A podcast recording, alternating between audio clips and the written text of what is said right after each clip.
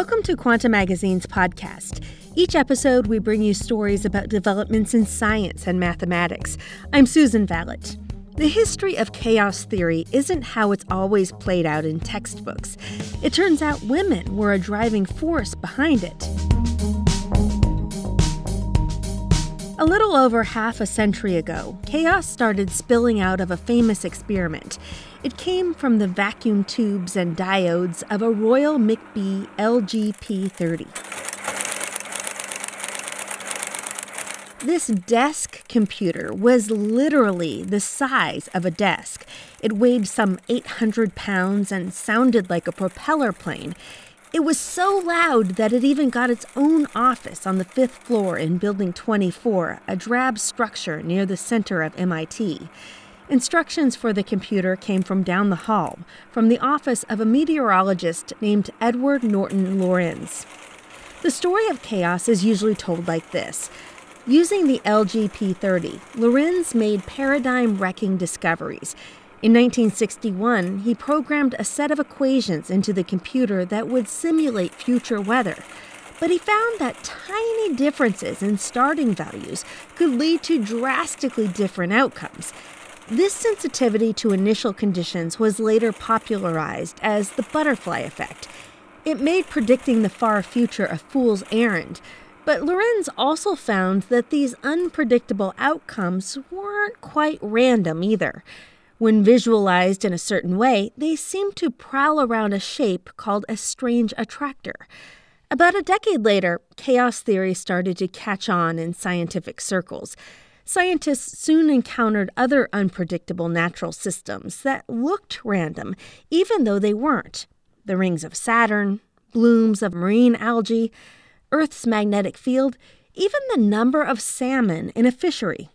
Then chaos went mainstream with the publication of James Gleick's Chaos, Making a New Science in 1987. Before long, actor Jeff Goldblum brought chaos to the big screen in the form of mathematician Ian Malcolm in Jurassic Park. John, the kind of control you're attempting is uh, it's not possible. Listen, if there's one thing the history of evolution has taught us, it's that life will not be contained. Life breaks free, it expands to new territories, and it crashes through barriers painfully, maybe even dangerously, but, uh, well, there it is. All told, it's a neat narrative. Lorenz, the father of chaos, started a scientific revolution on the LGP 30. It's a textbook case for how the numerical experiments that modern science has come to rely on can uncover hidden truths about nature. But it turns out, Lorenz wasn't the one running the machine. There's another story, one that's gone untold for a half century. About three years ago, an MIT scientist happened across a name he'd never heard before and started to investigate. The trail ended up taking him into the MIT archives, through the stacks of the Library of Congress, and across three states and five decades to find information about the women who today would have been listed as co authors on that seminal paper. The material shared with Quanta provides a fuller, fairer account of the birth of chaos. Let's hop in our time machine. It's fall of 2017. Geophysicist Daniel Rothman, co director of MIT's Lorenz Center, is preparing for an upcoming symposium. The meeting would honor Lorenz, who died in 2008, so Rothman wanted to take another look at Lorenz's key paper on chaos. It's been cited by thousands since it was published in 1963. Rothman had spent years teaching it. He knew it like an old friend. But this time, he saw something he hadn't noticed before. In the paper's acknowledgments, Lorenz had written, Special thanks are due to Miss Ellen Fetter for handling the many numerical computations. Who's Ellen Fetter? Rothman thought. Here you have one of the most important papers in computational physics, and he couldn't find anything about her. Eventually, Rothman found a wedding announcement online from 1963. Ellen Fetter had married John Gille, a physicist, and changed her name. A colleague of Rothman's then remembered that a graduate student named Sarah Gille had studied at MIT in the 1990s in the same department as Lorenz and Rothman. So Rothman reached out to her. It turned out that Sarah Gille, now a physical oceanographer at the University of California, San Diego, was Ellen and John's daughter.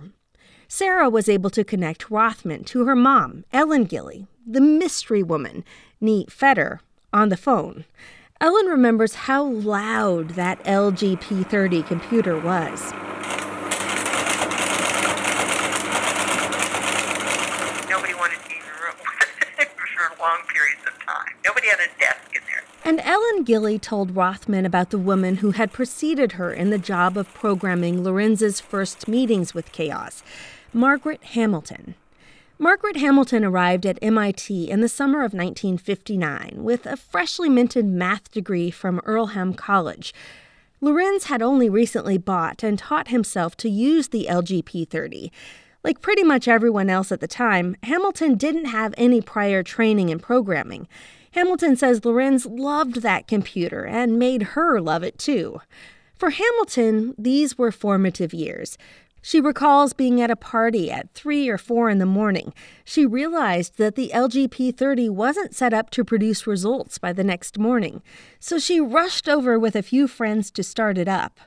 Another time, Hamilton was frustrated by all of the things that had to be done to make another run after fixing an error, so she devised a way to bypass the computer's clunky debugging process using a sharp pencil and some scotch tape. There were desks in the computer room, but because of the noise, Lorenz, his secretary, his programmer, and his graduate students all shared the other office. The plan was to use the desk computer to test competing strategies of weather prediction in a way they couldn't do with pencil and paper. First, Lorenz's team had to do the equivalent of catching the Earth's atmosphere in a jar. Lorenz idealized the atmosphere in 12 equations that described the motion of gas in a rotating stratified fluid. Then the team coded them in.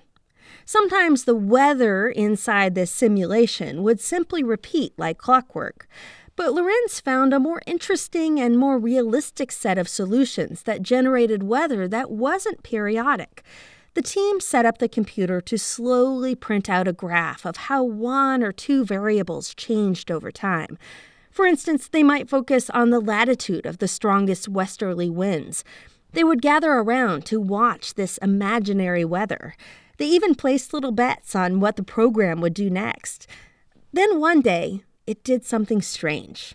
This time, they'd set up the printer to print out timestamps and values of a few variables at each time.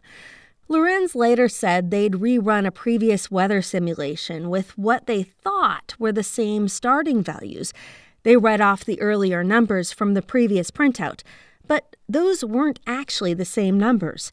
The computer was keeping track of numbers to six decimal places, but the printer, to save space on the page, had rounded them to only the first three decimal places. After the second run started, Lorenz went to get coffee, because when you take a break, that's when the good stuff always happens, right? The new numbers that emerged from the LGP 30 while he was gone looked at first like the ones from the previous run. This new run had started in a very similar place, so it made sense. But the errors grew exponentially.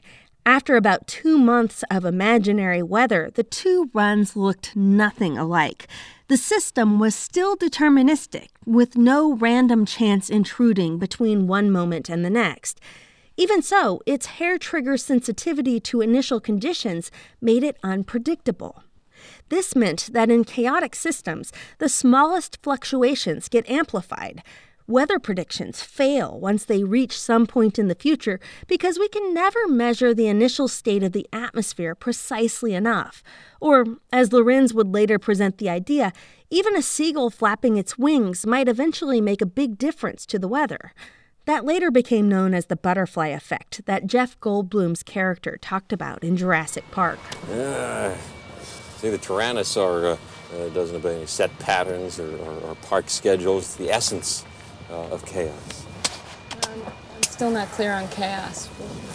Oh, oh, it, it, it uh, simply uh, deals with uh, predictability in complex systems.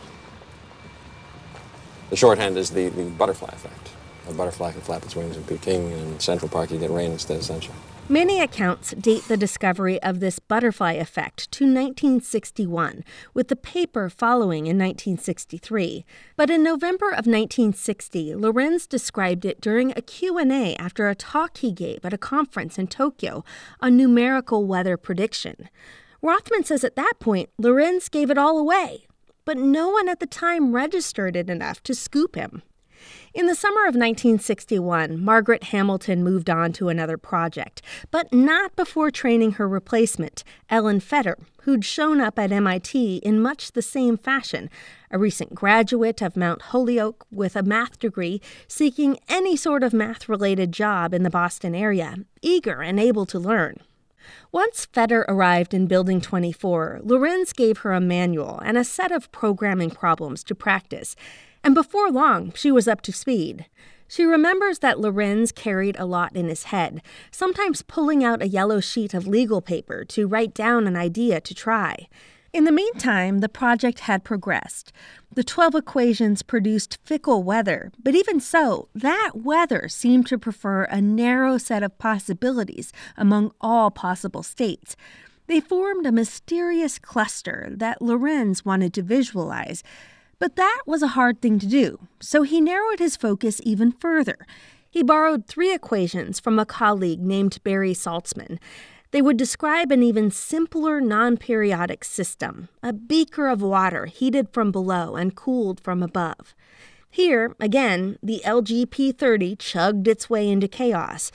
Lorenz identified three properties of the system corresponding roughly to how fast convection was happening in the idealized beaker, how the temperature varied from side to side, and how the temperature varied from top to bottom.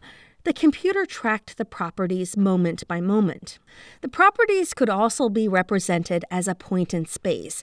Lorenz and Fetter plotted the motion of this point. They found that over time, the point would trace out a butterfly shaped fractal structure now called the Lorenz attractor. The trajectory of the point, of the system, would never retrace its own path. And as before, two systems setting out from two minutely different starting points would soon be on totally different tracks. But just as profoundly, wherever you started the system, it would still head over to the attractor and start doing chaotic laps around it. The attractor and the system's sensitivity to initial conditions would eventually be recognized as foundations of chaos theory. Both were published in the landmark 1963 paper. But for a while, only meteorologists noticed the result. Meanwhile, Fetter married John Gille and moved away. They stayed in touch with Lorenz and saw him at social events, but she didn't realize how famous he had become. Still, the notion of small differences leading to drastically different outcomes stayed in the back of her mind. She says she always had this image that stepping off the curb one way or the other could change the course of any field. After leaving Lorenz's group, Margaret Hamilton embarked on a different path. At MIT's Instrumentation Laboratory, she headed the onboard flight software team for the Apollo project, starting in 1965. Her code helped guide Apollo 11's mission to the moon. This is Apollo Control. Apollo 11's velocity now 21,096 feet per second. Distance from Earth 6,649 nautical miles. Hamilton also popularized the term software engineering. She later led the team that wrote the software for Skylab, the first U.S. space station. She won NASA's Exceptional Space Act Award in 2003 and received the Presidential Medal of Freedom in 2016. In 2017, she garnered arguably the greatest honor of all a Margaret Hamilton Lego minifigure. She made a speech at the launch party. I am often asked what can be done to ensure that women have the same rights and opportunities as men. My response is always the same. We need to change the culture. So, how do we do it, especially when things seem to be heading in the wrong direction? Like anything, whether it be a space mission system or the brain as a system, our culture is a system as well. Within any system, one seemingly small event can change everything for better or worse because everything is somehow related. and impacts everything else. Hamilton pointed out that it's been an amazing adventure. Ellen Fetter continued to program at Florida State after leaving Lorenz's group at MIT. She eventually left her job to raise her children and then became a tax preparer. Chaos only re entered Fetter's life through her daughter, Sarah Gille. When Sarah was an undergrad at Yale in the 1980s, she sat in on a class about scientific programming. They studied Lorenz's discoveries on the LGP 30. Later, Sarah studied physical oceanography as a graduate student at MIT, joining the same overarching department as both Lorenz and Rothman, who had arrived a few years earlier. Today, chaos theory is part of the scientific repertoire. In a study published last year, researchers concluded something that Lorenz had suggested in the mid 1960s that no amount of improvement in data gathering or in the science of weather forecasting will allow meteorologists to produce useful forecasts that stretch more than 15 days out. But the many retellings of Chaos's birth say little to nothing about how Hamilton and Ellen Gille wrote the specific programs that revealed the signatures of chaos. Jennifer Light of MIT's Science, Technology, and Society program says this is an all too common story in the histories of science and technology. Sure, storytellers tend to focus on one great character like Lorenz, but the omission also stems from tensions that remain unresolved today. First, coders in general have seen their contributions to science minimized from the beginning. Over a reporter's typing, Illinois Institute of Technology computing historian Mar Hicks, author of Programmed Inequality, says coding was seen as rote. The fact that it was associated with machines actually gave it less status rather than more. But beyond that, and contributing to it, many programmers in this era were women. Again, excuse the typing. During this period, computing work was very feminized and it was seen completely differently than we see it today. You know, it wasn't high status work, it wasn't necessarily highly paid either. An analysis of official U.S. labor statistics shows that in 1960, women held 27% of computing and math related jobs. The percentage has been stuck there for a half century. In the mid 1980s, the fraction of women pursuing bachelor's degrees in programming started to decline. Experts have argued over why. One idea suggests that early personal computers were marketed preferentially to boys and men. Then, when kids went to college, introductory classes assumed a detailed knowledge of computers going in, which alienated young women who didn't grow up with a machine at home. Today, women programmers describe a self perpetuating cycle where white and Asian male managers hire people who look like all the other programmers they know. Women in the field also say they face harassment. Hamilton and Gille, however, still speak of Lorenz's humility and mentorship in glowing terms. Before later chroniclers left them out, Lorenz thanked them in the literature in the same way he thanked Saltzman, who provided the equations Lorenz used to find his attractor. Computation in science has become even more indispensable. For recent breakthroughs like the first image of a black hole, the hard part was not figuring out which equations described the system, but how to leverage computers to understand the data just like Margaret Hamilton and Ellen Fetter helped do decades ago. Michelle Yoon helped with this episode.